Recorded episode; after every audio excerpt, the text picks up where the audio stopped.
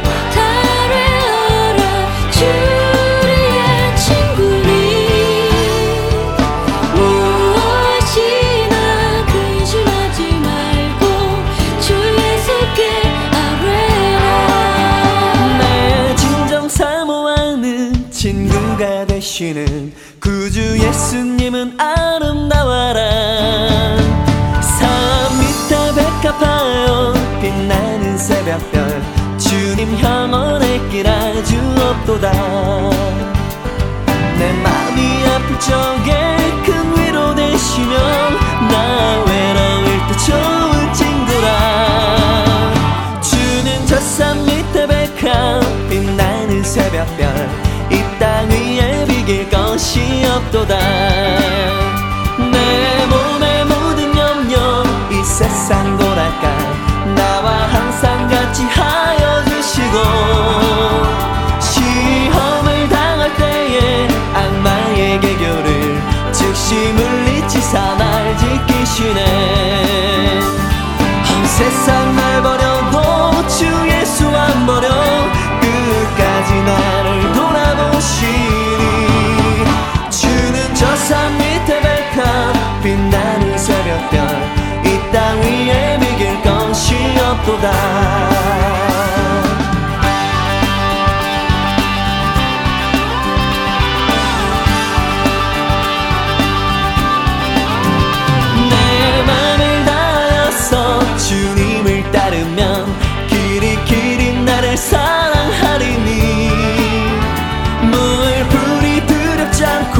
창검이 겁없네. 주는 높은 산성 내 방패시라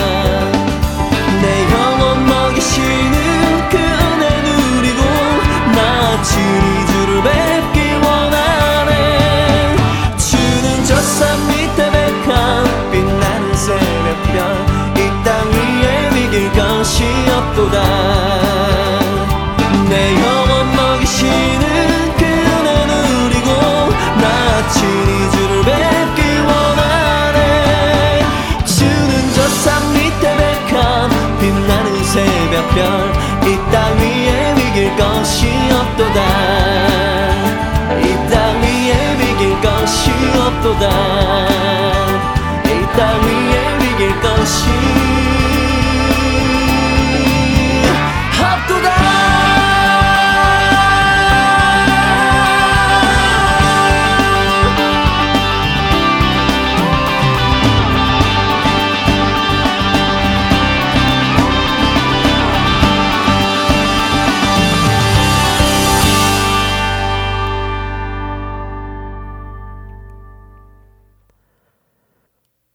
복음서를 보다 보면 믿음으로 예수님께 나와 자신들의 문제를 해결받는 사람들의 은혜로운 이야기들을 읽게 됩니다.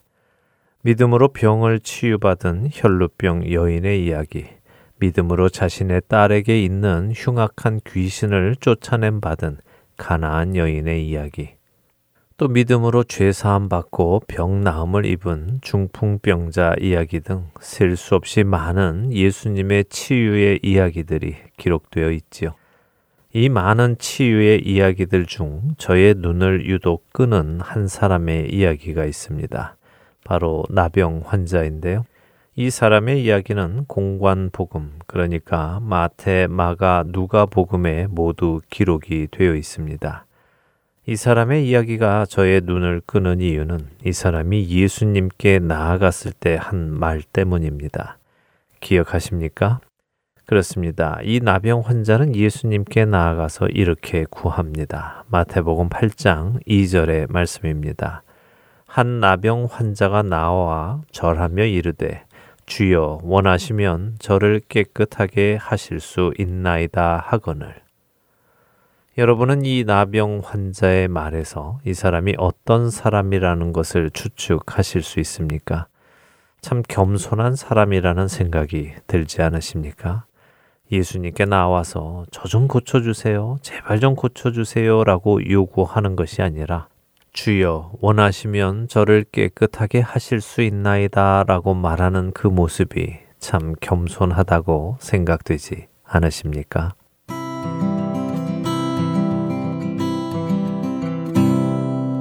주의 말씀은 내 발의 등이요 내 길에 빛이시라. 주의 말씀은 내 발의 등이요 내 길에 빛이시라. 이 젊은 자의 몸을 이 젊은 자의 마음을 무엇으로 깨끗이 지켜 가리요? 주의 말씀은 내 발의 등이요. 내 길에 빛이시라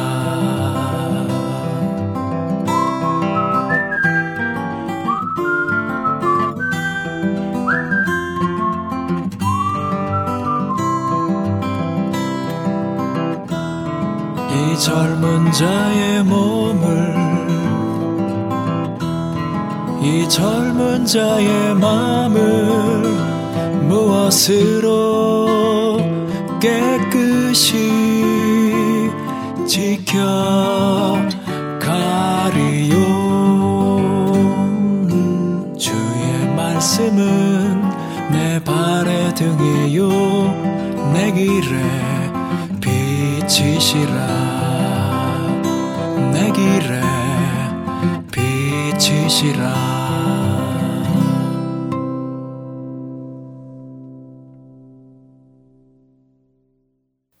예수님 당시 나병 환자는 모세의 율법에 따라 부정한 자로 구분이 되어서 일반인들 앞에 나설 수 없는 사람이었습니다. 부정한 자가 정한 자와 접촉을 하게 되면 정한 자 역시 부정해지기 때문이었죠. 그래서 길을 가다가도 일반인들이 걸어오는 것을 보면 멀리서부터 자신들이 부정한 병에 걸린 사람이라는 것을 큰 소리로 알려야 했다는 사실은 여러분들도 잘 아실 것입니다. 이들은 사람들이 사는 동네 안에 살 수 없었고 사람들이 살지 않는 곳에 따로 모여 살아야만 했죠. 어쩌면 이 나병 환자는 자신의 그런 처지를 잘 알았기에 예수님께 겸손하게 나왔는지도 모릅니다. 자신의 부정한 병을 옮기지는 않을까 걱정스러워서 주님, 원하시면 저를 깨끗게 할 수 있나이다 라고 조심스레 부탁을 드리는 것일 수도 있었겠지요. 분명한 것은 이 나병 환자가 예수님이 자신의 나병을 고칠 수 있는 능력이 있는 분이라는 것을 믿었다는 것이었습니다. 그는 부정한 자신을 예수님께서 정한 사람으로 만들어 주실 수 있다는 사실을 믿고 있었던 것이죠. 그런 그의 간구에 예수님께서는 부정한 그에게 친히 손을 내밀어 만지시며 내가 원하노니 치유함을 받으라 라고 하십니다. 마가복음 1장 41절은 예수님께서 그를 불쌍히 여기셨다고 기록하고 있습니다. 나병으로 인하여 고생하고 있던 그 사람, 예수님께서 이런 나도 원하시기만 하시면 고쳐주실 수 있다는 사실을 믿고 있던 그 사람, 그런 그를 예수님께서는 불쌍히 여기셨고, 친히 그를 만지시고 고치셨습니다. 이렇게 고침받은 그는 이제 어떤 삶을 살아갈까요? 여러분이 이런 은혜를 입으셨다면 그 후에는 어떤 삶을 사실 것 같으십니까?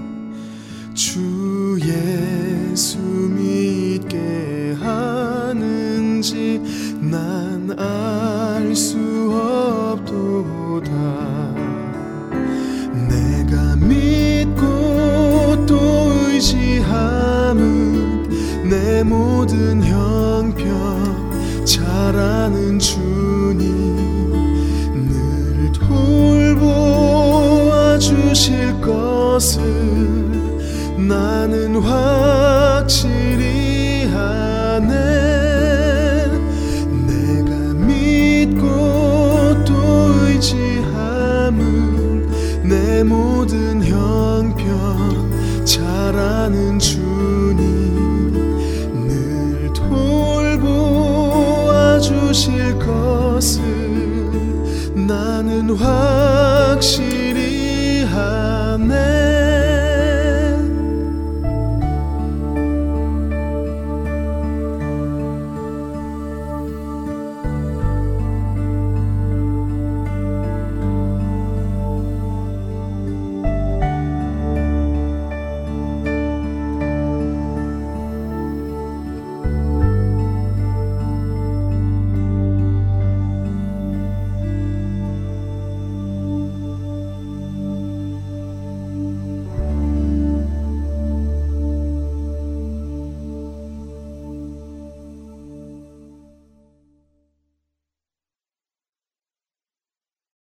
애청자 여러분들과 한 가지 제목을 놓고 함께 하나님께 기도 드리는 시간입니다. 오늘은 노스캐롤라이나 그린스보로 한인 장로교회 한일철 목사님께서 기도를 인도해 주십니다. 하트앤 서울 1분 기도 시간입니다. 저는 노스캐롤라이나 그린스보로 지역에서 그린스보로 한인 장로교를 섬기는 한일철 목사입니다. 오늘은 코로나 팬데믹이 계속되어지는 힘겨운 상황에서 우리 모두가 준비하는 자가 되어 하나님께 귀하게 쓰임 받는 크리스천들이 될 수 있기를 위해서 기도했으면 합니다. 세계적인 명주희자 토스카니네는 원래 첼로 연주자였다고 합니다. 그런데 불행하게도 그는 아주 심한 근시여서 악보를 잘 보지 못했다고 합니다. 토스카니네는 관현악단의 일원으로 연주할 때마다 앞에 놓인 악보를 잘 볼 수 없기 때문에 늘 미리 외워서 연주회에 나가곤 했습니다.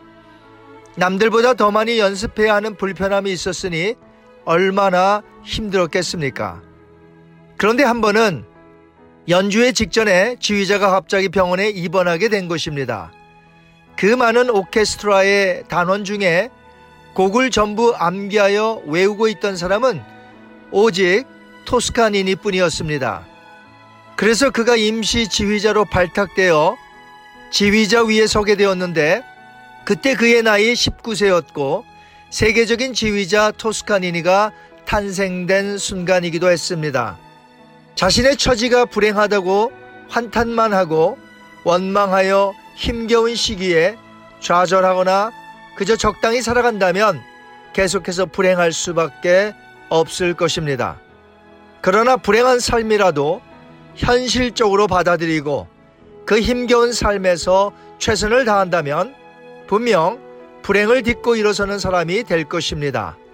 약점이 더 이상 약점으로 남지 않고 하나님께서 강점으로 바뀌게 해 주실 것입니다. 지금은 모두가 힘든 때입니다. 여러분은 현재 너무 힘들어 불행하다고 여기십니까?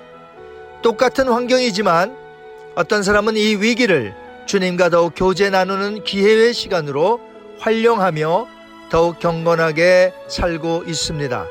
더 의지하고 맡겨진 일에 더욱 충성하지요. 그 사람은 이 팬데믹 현상의 불행을 딛고 분명 일어서게 될 것입니다. 이 어려운 시기에 준비해야 하겠습니다. 크리스찬으로서 영성을 키우고 실력을 키워야 할 것입니다. 이 시간에 다 같이 기도할 때에 힘겨운 상황에서 준비하는 자가 되어 하나님께 귀하게 쓰임 받는 크리스찬들이 전부 될 수 있게 기도하시기 바랍니다.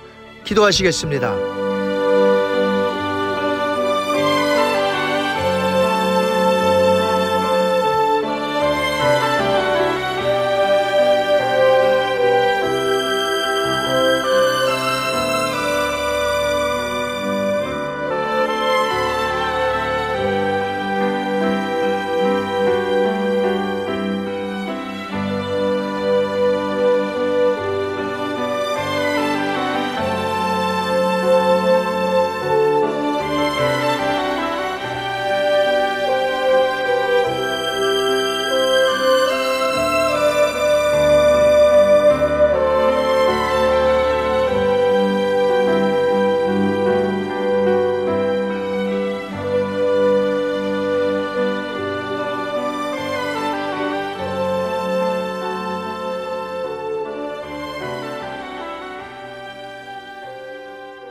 하나님 아버지, 우리에게 있는 역경을 불행하다고만 여기지 말고 믿는 크리스찬들로서 주어진 환경에서 최선을 다하게 하옵소서. 성실하게 준비하고 주님을 바라보며 나아갈 때에 하나님께서 귀하게 사용하시는 자들로 세워주시기를 원하오며 예수님의 존귀하신 이름으로 기도하옵나이다. 아멘.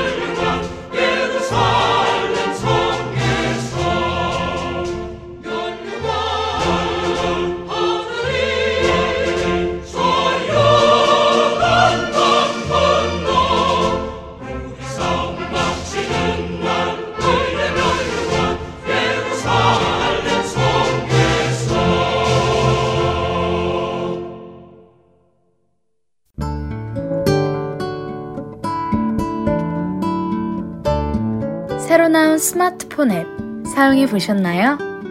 다운로드 기능은 물론이며 원하는 프로그램들만 따로 청취할 수도 있습니다. 그리고 하나 더. 스마트폰 1대1 문의 기능도 있다는 것 아시나요? 방송과 관련된 여러분의 문의 사항을 앱에서 1대1로 직접 문의하실 수 있습니다. 편리한 하트앤서울 스마트폰 앱 사용에 도움이 필요하신 분은 전화번호 602-866-8999로 문의해 주세요.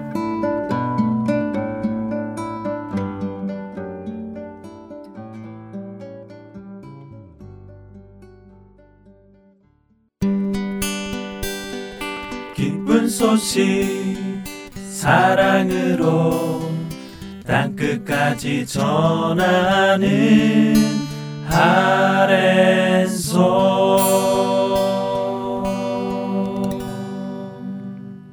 계속해서 함께 읽는 계시록으로 이어드립니다.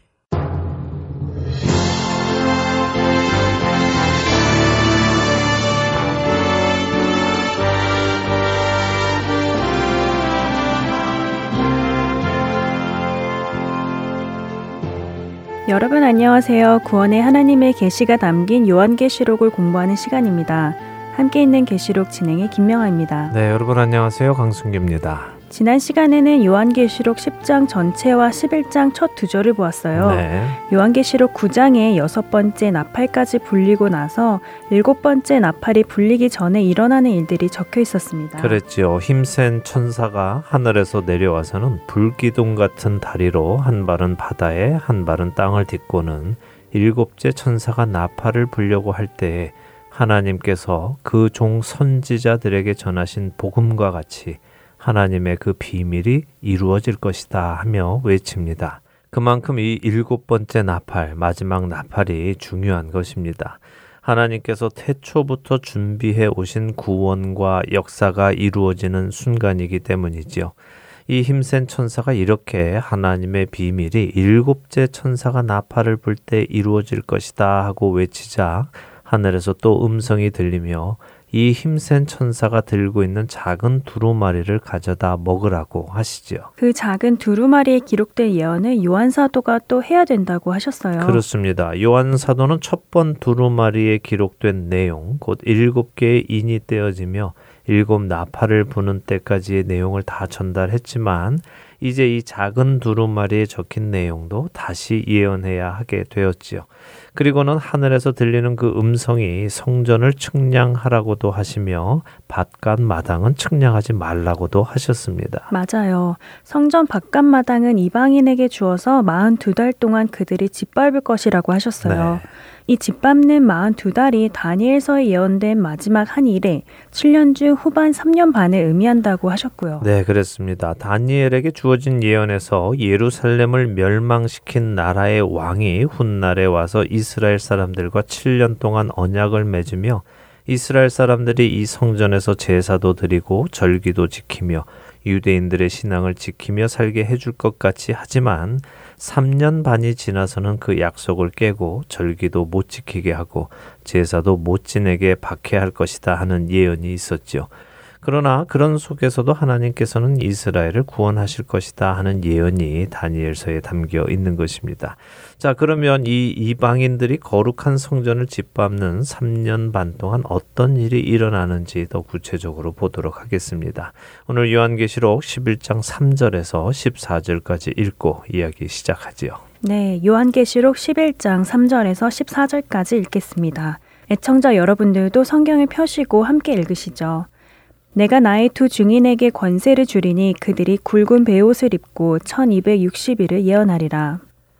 그들은 이 땅의 주 앞에 서 있는 두 감람나무와 두 촛대니 만일 누구든지 그들을 해하고자 하면 그들의 입에서 불이 나와서 그들의 원수를 삼켜버릴 것이요. 누구든지 그들을 해하고자 하면 반드시 그와 같이 죽임을 당하리라. 그들이 권능을 가지고 하늘을 닫아 그 예언을 하는 날 동안 비가 오지 못하게 하고 또 권능을 가지고 물을 피로 변하게 하고 아무 때든지 원하는 대로 여러 가지 재앙으로 땅을 치리로다. 그들이 그 증언을 마칠 때 무적행으로부터 올라오는 짐승이 그들과 더불어 전쟁을 일으켜 그들을 이기고 그들을 죽일 터인즉 그들의 시체가 큰 성 길에 있으리니 그 성은 영적으로 하면 소돔이라고도 하고 애굽이라고도 하니 곧 그들의 주께서 십자가에 못 박히신 곳이라. 백성들과 족속과 방언과 나라 중에서 사람들이 그 시체를 사흘 반 동안을 보며 무덤에 장사하지 못하게 하리로다. 이 두 선지자가 땅에 사는 자들을 괴롭게 한 고로 땅에 사는 자들이 그들의 죽음을 즐거워하고 기뻐하여 서로 예물을 보내리라 하더라. 3일 반 후에 하나님께로부터 생기가 그들 속에 들어가매 그들이 발로 일어서니 구경하는 자들이 크게 두려워하더라. 하늘로부터 큰 음성이 있어 이리로 올라오라 함을 그들이 듣고 구름을 타고 하늘로 올라가니 그들의 원수들도 구경하더라. 그때 큰 지진이 나서 성 10분의 1이 무너지고 지진에 죽은 사람이 7천이라 그 남은 자들이 두려워하여 영광을 하늘의 하나님께 돌리더라. 둘째 화는 지나갔으나 보라 셋째 화가 속히 이르는도다. 자, 읽어보니 아직도 일곱 번째 나팔은 불리지 않았지요? 네, 그러네요. 네 번째 나팔까지는 빨리 불리더니 세 번째 화로 표현된 나머지 세 번의 나팔은 한 번에 많은 설명이 들어가 있네요. 다섯 번째 나팔에는 무적행에서 황충과 같은 마귀들이 나와서 사람들을 괴롭히고 여섯 번째 나팔에는 유브라데스 강에 결박되어 있던 천사 넷이 노임을 받아 세상 사람 3분의 1을 죽인다는 설명들이 자세히 되어 있는데 지금 일곱 번째 나팔이 불리기 전에도 많은 설명이 있네요. 네, 맞습니다. 많은 설명이 있지요. 그런데 그 이유는 아까도 말씀드린 것처럼 이 마지막 나팔, 이 마지막 나팔이 정말 중요하기 때문이죠. 하나님의 구원의 비밀이 이루어지는 것이기 때문에 그렇군요. 그렇죠. 자, 여기 그 유명한 두 증인의 이야기가 기록이 되어 있습니다. 많은 이단들이 자신들이 이 두 증인이라고 주장하기도 하여서 문제가 많았죠. 아, 정말 이단들은 뭔가 좋아 보이면 다 자기들이라고 하는군요. 맞습니다. 무언가 중요해 보이고 좋아 보이고 또 신령해 보이고 하면 그것이 다 자기들이라고 주장을 하지요. 성경을 성경대로 보지 않고 자기들 욕심으로 보니까 그런 일이 일어납니다. 먼저는 요한에게 말씀하시는 하늘에서 들리는 음성의 주인이 나의 두 증인에게 권세를 주겠다고 하십니다. 하늘에서 들리는 음성의 주인은 누구실까요? 하나님이실까요? 아니면 예수님이실까요? 어, 글쎄요. 그 부분은 우리가 명확히 알 수 없습니다. 요한도 그 부분을 명확히 표현하지 않고 있기 때문이죠. 그냥 하늘에서 그 음성이 들렸기 때문에 그렇게 표현했습니다. 그러나 뭐 두 분 중에 한 분이시겠죠. 또 어쩌면 그 두 분이 한 분이시기도 하니까 이렇게 표현되었을 수도 있고요. 그러니 주님이라고 우리 표현하도록 하겠습니다. 자, 주님이 두 증인에게 권세를 주십니다. 증인이라는 헬라어 단어에서 영어 단어 순교자라는 마터라는 단어가 나왔습니다. 증인이라는 단어에서 순교자라는 영어 단어가 나왔다고요? 네. 어, 특이하네요. 예, 그만큼 당시 예수 그리스도의 증인들은 예수 그리스도를 증언함으로 죽임을 당했기 때문이겠죠. 아, 그렇군요. 예수님 말씀대로 예수님의 이름으로 박해를 받고 죽임을 받았군요. 네, 그것이 그리스도인의 본연의 삶입니다. 예수님의 이름으로 인하여 세상에서 미움을 받고 고난과 박해를 받고 심지어 죽임을 당하는 것. 그것이 이 세상에서의 그리스도인의 삶이지요. 자, 주님께서 이 두 증인에게 권세를 주시니 이 두 증인이 굵은 베옷을 입고 1260일을 예언할 것이라고 하십니다. 굵은 베옷은 무엇을 상징할까요? 이스라엘 사람들이 베옷을 입는 것은요, 아주 슬프다는 것을 표현하는 것입니다. 음, 애통함의 표현이죠. 그렇죠. 이들은 이제 멸망당할 세상을 향해 애통하는 마음으로 예언을 할 것입니다. 무엇을 예언할까요? 당연히 심판이죠. 여러분, 이대로 가면 안 됩니다. 회개하고 하나님께로 돌이키십시오. 지금까지 일어난 수많은 재난과 환난과 고통을 보지 않았습니까? 이대로 계속하면 이것보다 더 무서운 심판이 기다리고 있습니다. 지금이 마지막 기회입니다. 돌이키십시오. 여러분의 죄를 인정하십시오. 예수님이 메시아이십니다. 그분이 여러분의 구원자이십니다. 그러니 예수 그리스도께로 나와서 죄 사함을 받고 하나님의 자녀로 살아가십시오라고 증언하겠죠.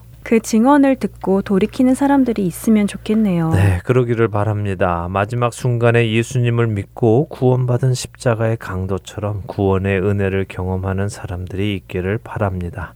그러나 또 그런 은혜를 경험하는 사람도 있겠지만 또 어떤 사람들은 끝까지 예수님을 비방하며 죽어간 십자가의 또 다른 강도처럼 삶을 마무리할 것입니다.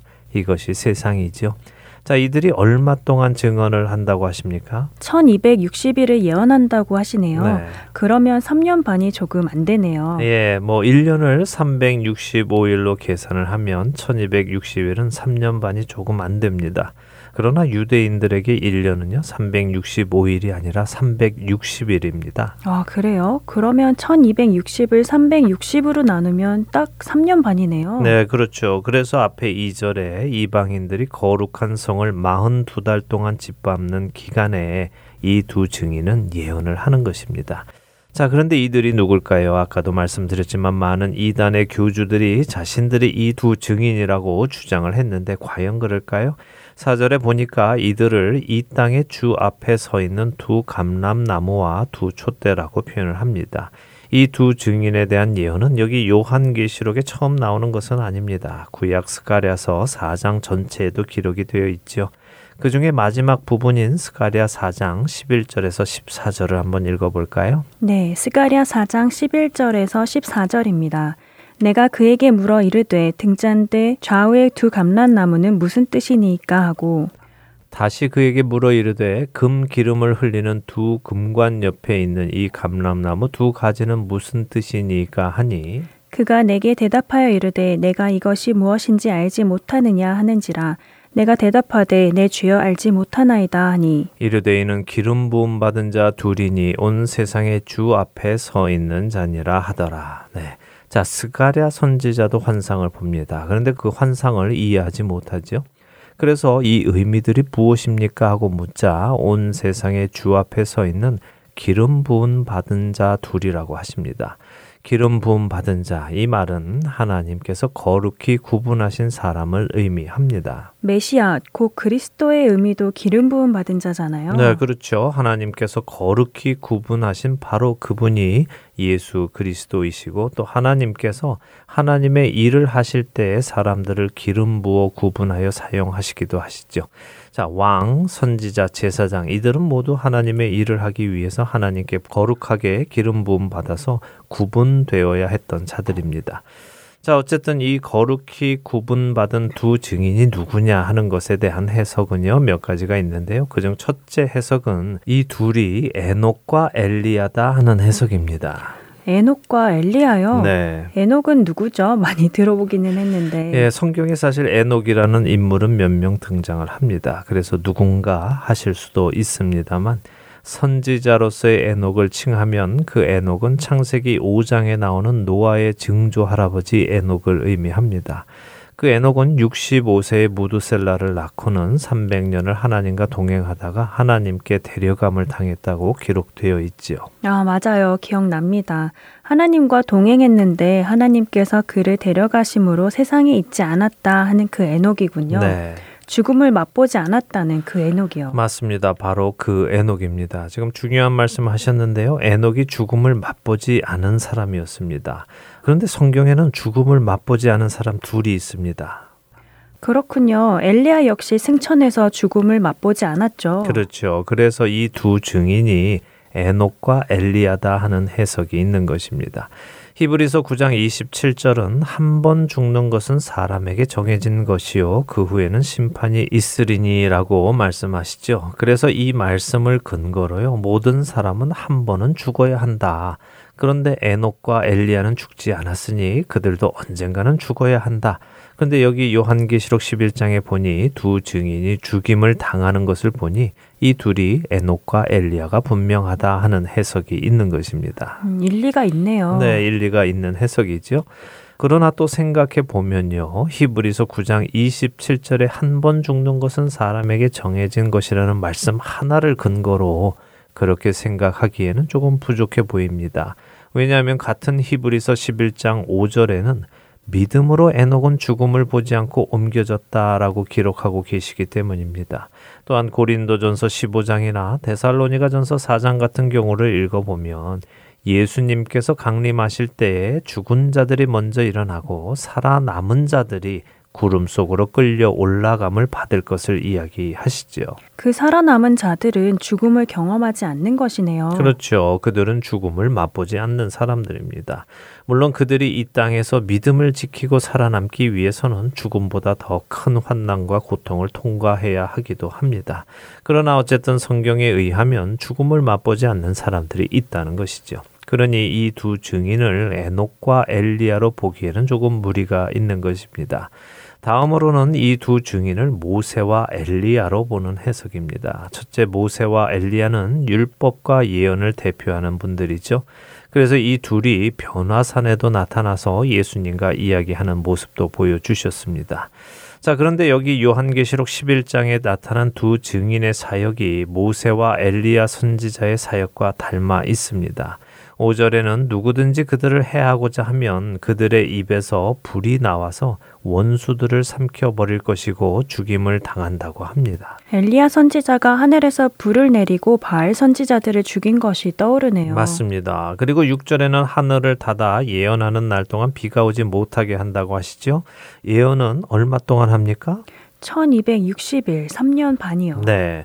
엘리야 선지자가 기도하니 이스라엘에도 3년 반 동안 비가 오지 않았다고 야고보서 5장 17절은 기록합니다. 역시 엘리야 선지자의 모습이 떠오르는군요. 네, 그렇습니다. 그리고 6절에 계속해서 또 권능을 가지고 물을 피로 변하게 하고 아무 때든지 원하는 대로 여러 가지 재앙으로 땅을 친다고 하십니다. 이것은 누구의 모습이 연상이 됩니까? 나일강을 피로 물들게 한 모세의 모습이 떠오르네요. 네, 맞습니다. 모세는 나일강을 피로 물들게 했을 뿐 아니라 열 가지 재앙을 애굽에 내렸습니다. 물론 모세가 내린 것이 아니라 하나님께서 모세를 통해 내리셨지요. 이처럼 여러 가지 재앙으로 땅을 쳤다는 모습이 모세를 연상하게 합니다. 그래서 이 두 증인이 모세와 엘리야일 것이다 하는 것이 맞아 보입니다. 그런데요, 우리가 또 생각해 볼 것이 있습니다. 정말 모세와 엘리야가 다시 올 것인가 하는 것입니다. 왜냐하면요, 예수님 당시 사람들은 메시아가 오기 전에 엘리야가 올 것이다 하는 것을 알았습니다. 그렇죠?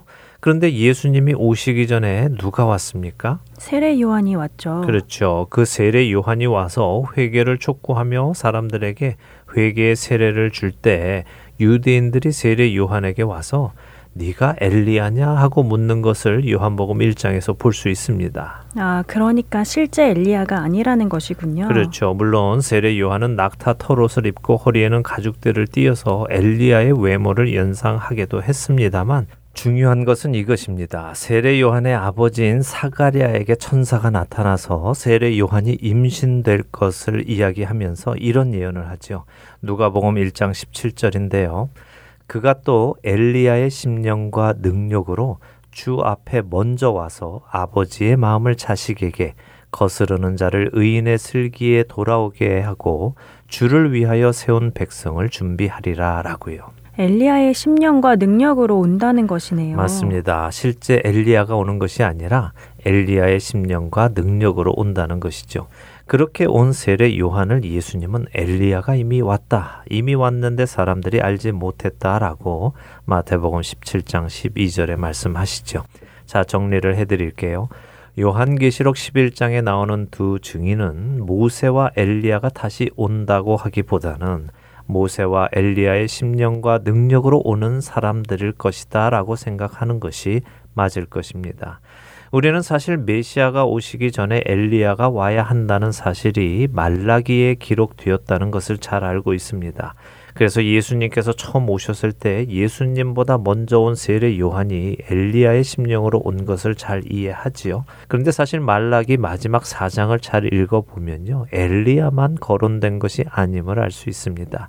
우리는 흔히 말라기의 마지막 장 4장 5절만 읽고 엘리야가 올 것을 이야기하지만 앞절인 4절은 이런 말씀이 있습니다. 제가 읽어 드릴게요. 너희는 내가 호렙에서 온 이스라엘을 위하여 내 종 모세에게 명령한 법, 곧 율례와 법도를 기억하라. 보라 여호와의 크고 두려운 날이 이르기 전에 내가 선지자 엘리야를 너희에게 보내리니. 아, 그렇네요. 모세에게 명령한 법, 곧 율례와 법도를 기억하라고 하시네요. 네, 그렇습니다. 여호와의 크고 두려운 날이 이르기 전 언제일까요? 바로 심판의 날, 이제 곧 불리는 일곱 번째 나팔의 날이 이르기 전에 하나님께서는 이스라엘 백성들에게 모세에게 전한 율례와 법도를 기억하라고 하시고는 엘리야를 보내신다고 하시죠. 그러니 심판의 날이 이르기 전에 모세와 엘리야의 심령과 능력을 가지고 두 증인이 오는 것입니다. 그들이 와서 모세와 엘리야가 행했던 이적과 능력을 보이면서 사람들의 마음을 하나님께로 돌이키는 사역을 할 것입니다. 그러나 이들이 그 사역을 마칠 때쯤 다시 말해 3년 반이 끝날 때에 무적행에서 올라오는 짐승이 그들과 전쟁을 일으키고는 그들을 이기고 그들을 죽일 것이라고 합니다. 무적행에는 누가 있다고 말씀드렸습니까? 마귀와 귀신들이 감금되어 있는 곳이라고 하셨어요. 그렇죠. 그 무적행이 열리고 그 무적행에서 나온 짐승이 하나님의 두 증인을 죽일 것입니다. 이후의 이야기는 다음 시간에 조금 더 자세히 나누도록 하지요. 하나님의 사역자들이 죽임을 당한다는 것이 마음 아프네요. 그러나 이 모든 것이 하나님의 주권 안에서 일어난다는 것을 알 수 있으니 분명 선하신 뜻이 있으리라 믿습니다. 한 주간도 선하신 주님 뜻 안에서 살아가는 우리가 되기를 바라면서요. 저희는 여기에서 인사드리겠습니다. 저희는 다음 주에 다시 찾아뵙겠습니다. 안녕히 계십시오. 안녕히 계세요.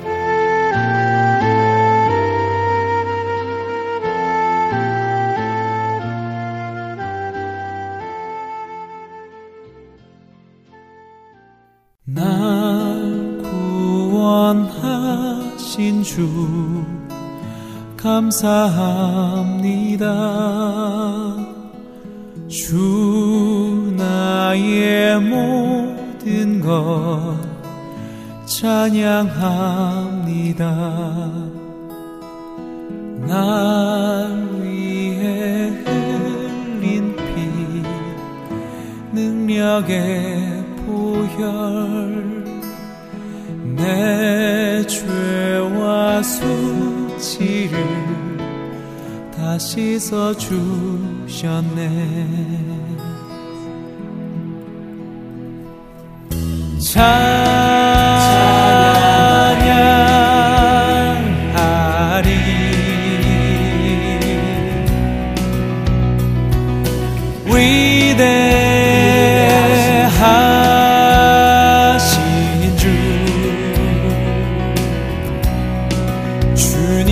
내게 자유 주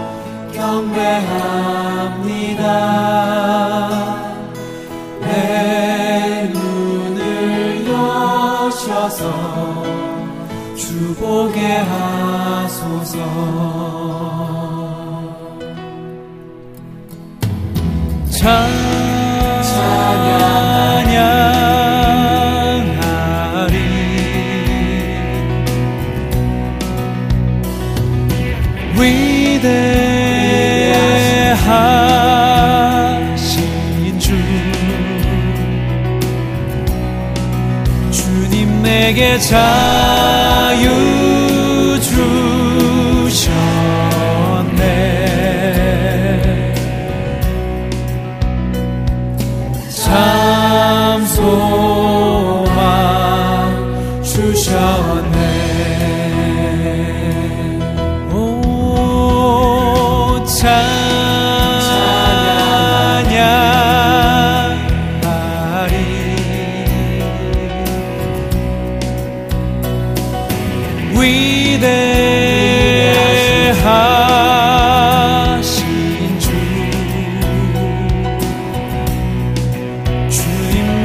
내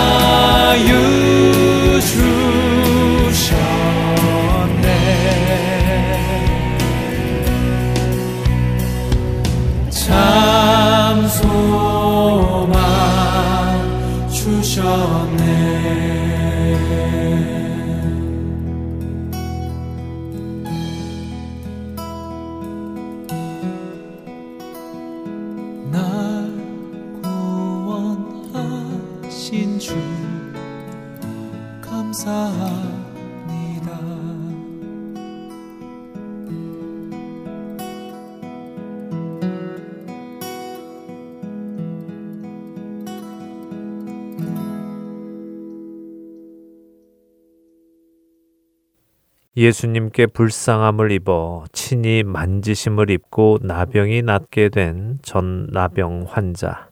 그를 향해 예수님께서는 마태, 마가, 누가복음 세 곳에서 똑같이 말씀하십니다. 마태복음 8장 4절의 말씀을 읽어 드립니다. 예수께서 이르시되 삼가 아무에게도 이르지 말고 다만 가서 제사장에게 내 몸을 보이고 모세가 명한 예물을 드려 그들에게 입증하라 하시니라. 예수님은 나음을 입은 이 나병 환자에게 아무에게도 병 나은 것을 말하지 말고 오직 제사장에게만 가서 몸을 보이고 모세가 명한 예물을 드려 그들에게 자신의 나병 나음을 입증하라고 하셨습니다. 레위기 14장에는 나병 환자가 나음을 입으면 제사장은 그 사람을 진찰하여 정말 나병이 나았다면 거기에 맞는 예물을 드리고 절차를 밟아 그가 정말로 부정함을 면하고 정한 사람이 되었다는 것을 회중에게 알려야 했습니다. 이 과정은 무려 8일이나 걸리는 긴 과정이었지요. 그런데 예수님께 겸손히 나와서 원하시면 저를 깨끗게 하실 수 있나이다 하고 간구하던 이 나병 환자가 예수님께서 명하신 대로 했을까요? 사실 마태, 마가, 누가 복음 중 어느 복음서도 이 나병 환자가 예수님의 말씀대로 제사장들에게 가서 자신의 몸을 보이고 모세가 명한 예물을 드려 자신이 깨끗게 된 것을 입증했다고 기록하지는 않습니다. 대신 마가복음 1장 45절 상단에는 이 병 나음을 입은 나병 환자가 어떻게 했는지 이렇게 기록하고 있지요. 그러나 그 사람이 나가서 이 일을 많이 전파하여 널리 퍼지게 하니 왜 마가복음은 45절의 말씀을 그러나라며 시작을 할까요? 그것은 그가 예수님의 말씀을 따르지 않았다는 것을 표현하기 위함입니다. 예수님께서는 그에게 나병 나은 것을 아무에게도 말하지 말고 오직 제사장에게만 가서 알리라고 하셨습니다. 그러나 그는 그렇게 하지 않았다는 것입니다. 제사장에게만 알리라고 하셨는데 그 일은 하지 않았고 아무에게도 알리지 말라고 하셨는데 이 일을 많이 전파하여 널리 퍼지게 했다고 하시죠. 어쩌면 우리 중에는 아니 그게 뭐가 나빠 어찌되었든 예수님이 내 병을 고쳐주셨다고 널리 전파한 것이니까 복음이 전파된 거 아냐? 이리 되었든 저리 되었든 어쨌든 예수님이 전해줬으면 된 거지라고 생각할 사람도 있을 것입니다. 그러나 과연 그럴까요? 마가복음 1장 45절 전체를 다시 한번 읽어 드리겠습니다. 그러나 그 사람이 나가서 이 일을 많이 전파하여 널리 퍼지게 하니 그러므로 예수께서 다시는 드러나게 동네에 들어가지 못하시고 오직 바깥 한적한 곳에 계셨으나 사방에서 사람들이 그에게로 나아오더라. 병 나음을 얻은 나병 환자가 예수님께서 명하신 대로 하지 않고 자기 생각대로 예수님을 자랑하고 다닌 결과가 어떻게 되었다고 하십니까? 예수님께서 다시는 드러나게 동네에 들어가지 못하시고 오직 바깥 한적한 곳에 계시게 되셨다고 말씀하십니다. 물론 그렇다고 해서 예수님의 사역이 멈춘 것은 아니었습니다. 사방에서 여전히 사람들이 예수님께로 나왔기 때문이지요. 그러나 예수님께서는 드러나게 동네에 들어가지 못하심으로 말미암아 예수님의 사역에 장애가 있게 된 것은 사실입니다. 사랑하는 할텐 서울 복음 방송의 청자 여러분. 우리 각자가 처음 예수님을 만날 때 우리는 얼마나 겸손한 자세로 그분께 나아갔습니까? 얼마나 간절한 마음으로 그분께 나아가 그분의 은혜를 구했습니까?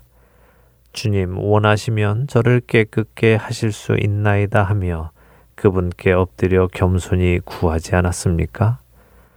그런 부정한 우리에게 친히 손을 내밀어 만져주시며 구원을 주신 그 예수님을 영접한 후에 우리는 어떤 삶을 살고 있습니까? 예수님의 말씀을 따라 살아가고 있습니까?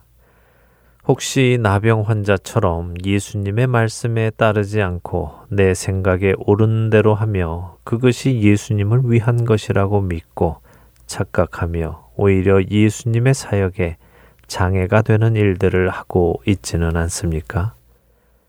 만일 우리의 삶이 병 나음을 입은 나병 환자와 같다면 우리의 삶은 예수님께 영광이 되지 못할 것입니다. 자신이 필요한 것만 얻으려 하고 예수님의 말씀에는 귀 기울이지 않는다면 그가 얻은 은혜는 아무런 가치가 없기 때문입니다.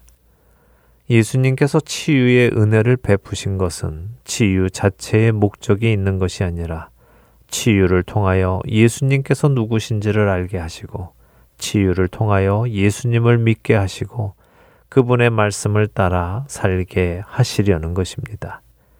우리가 예수님의 은혜를 받았다면 당연히 우리는 그분의 말씀을 따라 살아가야 하는 것입니다. 은혜 받은 나병 환자의 이야기 속에서 우리 자신들을 점검하고 예수님의 말씀에 순종하며 살아가기로 결단하는 저와 애청자 여러분이 되시기를 간절히 소망하며 오늘 주안의 하나 여기에서 마치겠습니다. 함께 해주신 여러분들께 감사드리고요. 저는 다음 주 이 시간 다시 찾아뵙겠습니다. 지금까지 구성과 진행의 강순기였습니다. 애청자 여러분, 안녕히 계십시오.